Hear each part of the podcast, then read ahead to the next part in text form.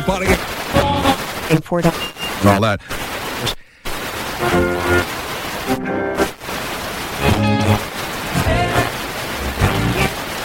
Anila.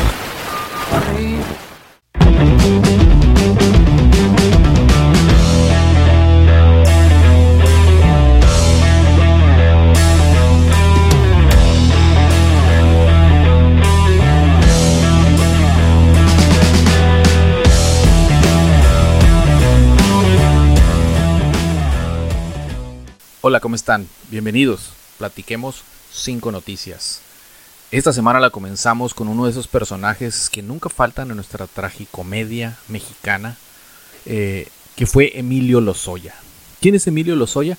Pues bueno, este personaje fungió como funcionario público en las administraciones pasadas y actualmente se encuentra involucrado en un proceso ahí medio extraño eh, contra la corrupción que se generó aparentemente en esos, en esos. Eh, las cuestiones de Odebrecht y otras cosas. Y este señor se vino o se lo trajeron a México, lo extraditaron de por allá donde lo capturaron en España, creo por allá andaba tratando de esconderse. Y lo trajeron no en un carácter de testigo protegido, pero sí con ciertos beneficios eh, que le brindó el actual eh, gobierno mexicano con la intención de que colaborara con él para pues para esclarecer todo esto, ¿no? Entonces con la información que él da, información. Pero bueno, este señor eh, que ha involucrado a personajes como Ricardo Anaya, y en este caso vamos a mencionar a la periodista Lourdes Mendoza, ¿no? Que fue, fue quien eh, sacó de repente a la luz pública eh, todo este mitote que se armó cuando este señor lo encontraron comiendo muy a gusto en un restaurante lujoso de comida china allá en la Ciudad de México. Y bueno, se le tomaron algunas fotos, algunos videos. Eh, una y un, un, ligero eh, eh, barullo, pues porque había quienes decían que no las había tomado esta periodista, otros que sí, otros que no. El chiste es que se hizo, se un mitote también alrededor de las fotografías, de cómo habían surgido esas fotografías. Pero a fin de cuentas el señor ahí estaba, estuvo comiendo muy a gusto, muy quitado de la pena, con una, una de las herederas de, de Casa Cuervo, creo, si no recuerdo, si, no, si mal no recuerdo. Pero bueno, él estuvo ahí eh, lo, y lo que se dejó ver es que, bueno, este señor ya había evadido una, una audiencia por un pleito que trae precisamente con, la señora Lourdes Mendoza, eh, a quien mencionó en, sus, en, sus, informes que está dándole al gobierno mexicano. Y él dijo que no porque tenía arraigo domiciliario, no sé qué, y guau, mil cosas. ¿Y cuál? O sea, no es cierto, pues entonces ahí estaba, ¿no? bueno, a fin de cuentas, algo pasa, algo está mal, algo está mal, como se mencionó, quizás eh, lo peor del caso es pues la beligerancia con la que se hacen ese tipo de cosas, este tipo de personas, ¿no? Eh, en un tono quizás de burla, burlándose de, más allá del, del, del, actual gobierno, pues del medio mundo, de todo México, ¿no? Diciéndonos, pues yo hago lo que me da la gana, o total, ¿no? Pero bueno, así empezamos la semana con Emilio Lozoya ahí en la palestra y armando triques y más triques por, por su aparición. Y bueno, Gertz Manero, el fiscal general, que no da una, que es otro personaje gris, desde mi punto de vista, otro personaje de los cuales nada tendrían que estar haciendo en un gobierno que dice, grita y pugna por las cuestiones morales y de corrupción, ¿no? Este señor y Bartlett, pues bueno, vienen de, de unas historias muy, muy, muy encontradas con esto que busca supuestamente el actual gobierno, ¿no? Pero bueno, ahí está el señor Gertz Manero, que no ha asomado, pues, para decir nada, ¿no? Prácticamente. Así empezamos la semanita, así la empezamos, con personajes. México, mil colores. Y seguimos con personajes, ahora en Acapulco, nos vamos hasta Acapulco porque por allá se develó una estatua a un personaje, a una figura muy eh, importante aquí en México por todas sus aportaciones que ha hecho y demás, ¿no? ¿Cómo la ven? A don Eugenio Derbez le develaron por allá una estatua y empezó luego, luego entre memes y controversia y decir, pero ¿cómo pues? ¿Por qué? Eugenio Derbez, ¿qué? Eh, de cierta manera, pues sí es cierto, ¿no? Él ya después a los días argumentó que, pues, para empezar, él ni estaba enterado, él, ni, no, no, se dio por enterado hasta que no vio las noticias de, de todo ese rollo. Después la quitaron porque la gente, aparentemente la misma gente, pues no la quiso. O sea, la gente se rehusó a que estuviera esa, esa estatua de este, de este personaje allí en Acapulco, ¿no? Eh, bueno, hay mil connotaciones. Yo creo que los gobiernos, en este caso, no sé si fue el gobierno municipal o el gobierno estatal o qué institución fue la que se encargó de, de poner esa estatua, ¿no? Pero yo creo que deben ir un poquito más allá, güey. O sea, necesitamos arraigar en las gentes, en, en, en, las, en el pueblo, en, la, en todo México, güey.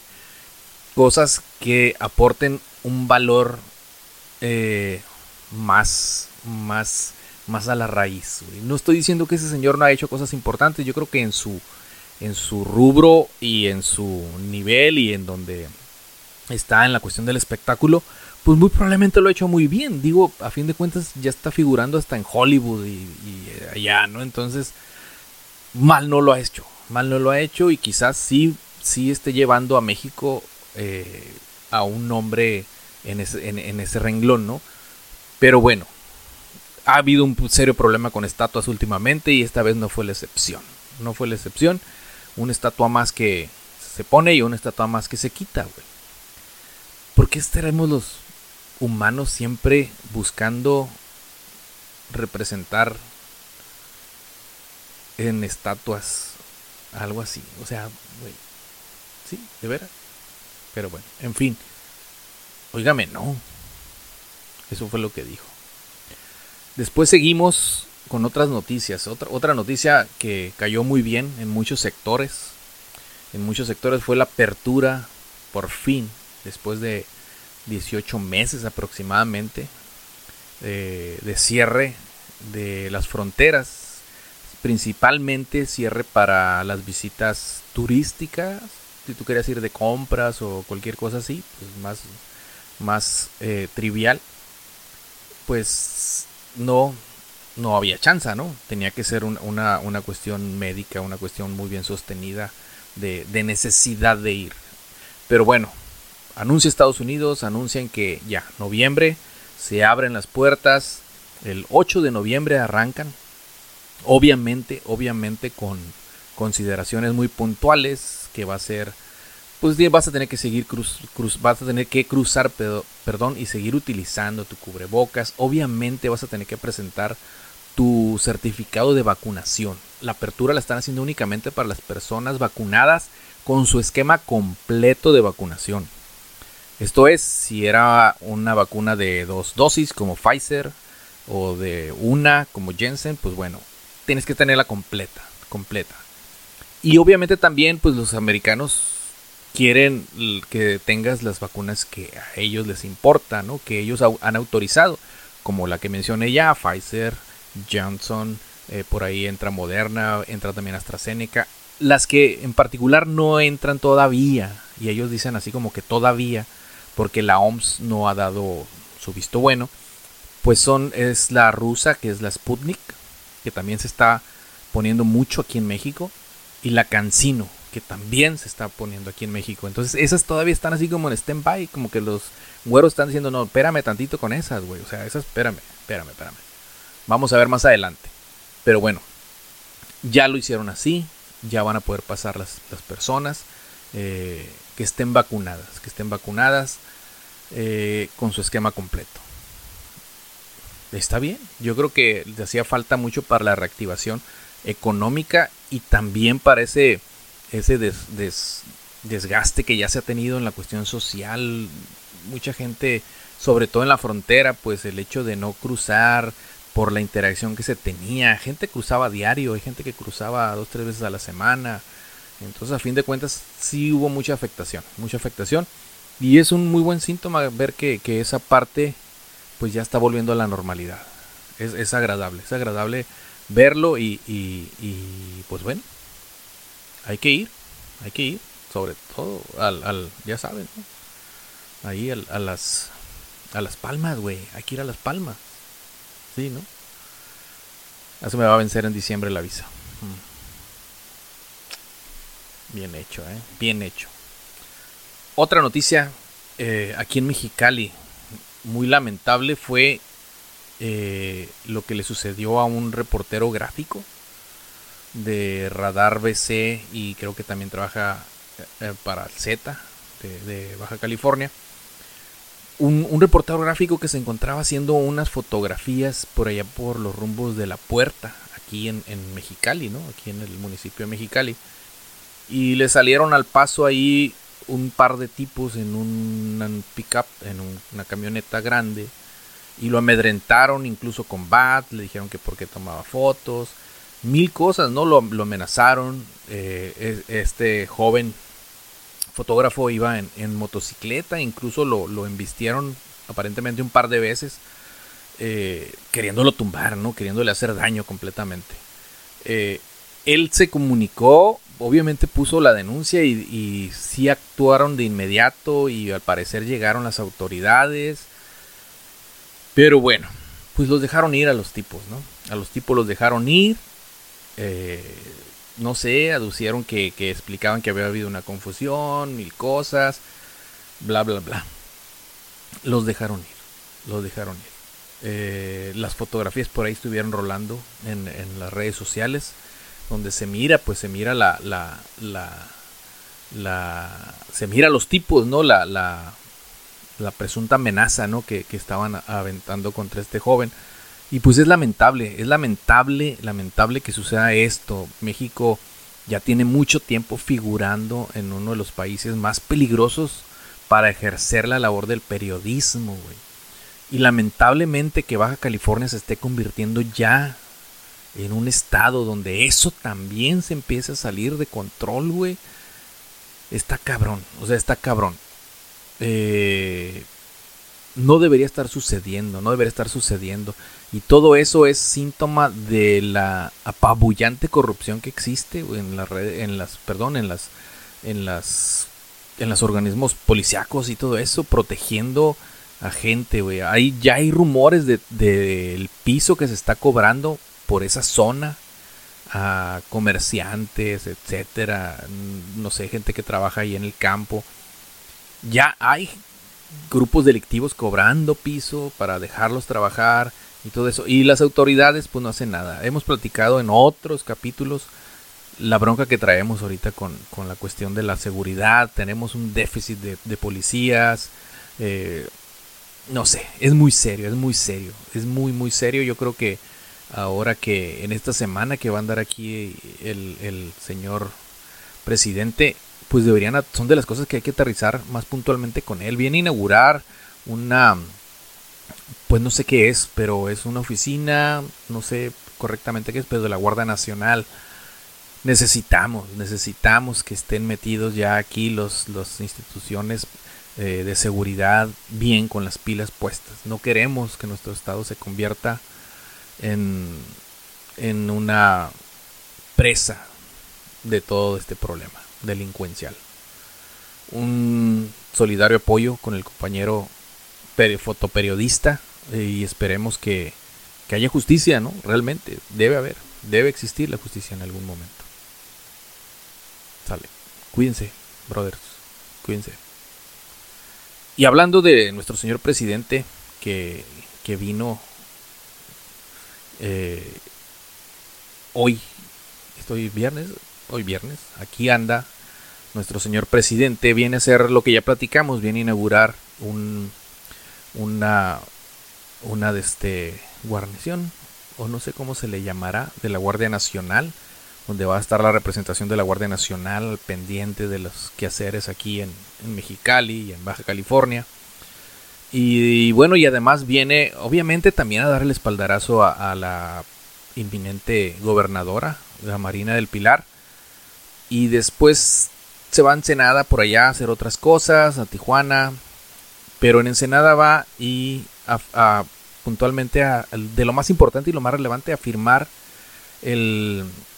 ¿Qué es? Autorización, convenio, no sé, pero viene a firmar la, la, el visto bueno para la regularización y legalización de los autos chocolate, de los famosos autos chocolate.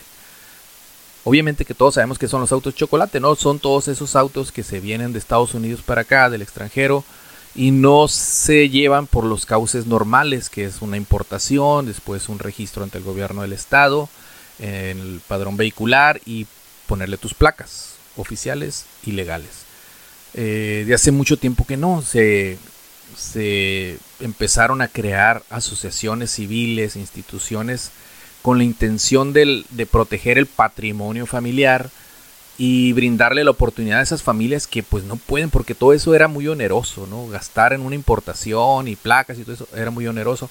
Y había familias que pues solo querían un carrito para moverse, pues. Entonces se crearon esas instituciones, AMLOPAFA, ONAPAFA, todas las que tú quieras y mandes, ANAPROM, y eh, todas esas. Con esa intención.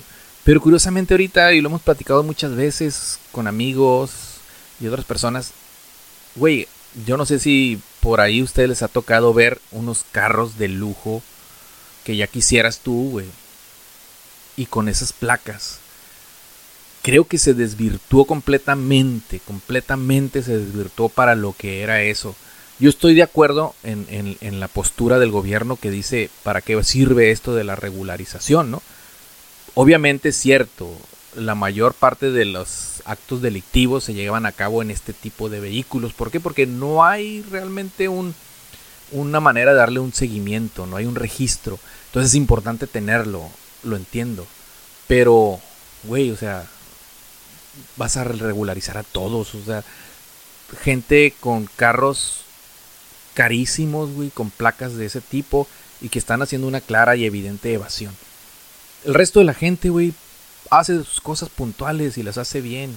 Cumple, cumple con el pago de sus impuestos y sus cosas. Y este tipo de medidas, pues de repente, güey, llegan y le pegan a uno, a una persona que constantemente se la ha pasado apegándose a las cuestiones legales, a como deben de ser las cosas.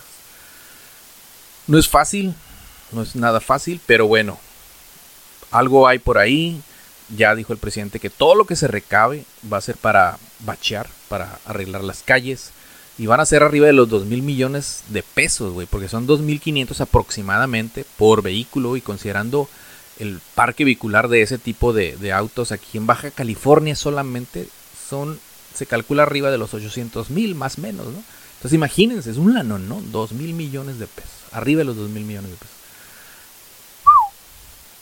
quien vaya a hacer el, manejo de todo eso, de todo ese dinero, y ahorita se estás frotando las manos con una intensidad que, ya quisiera. Pero bueno, a eso vino mi estimado señor presidente.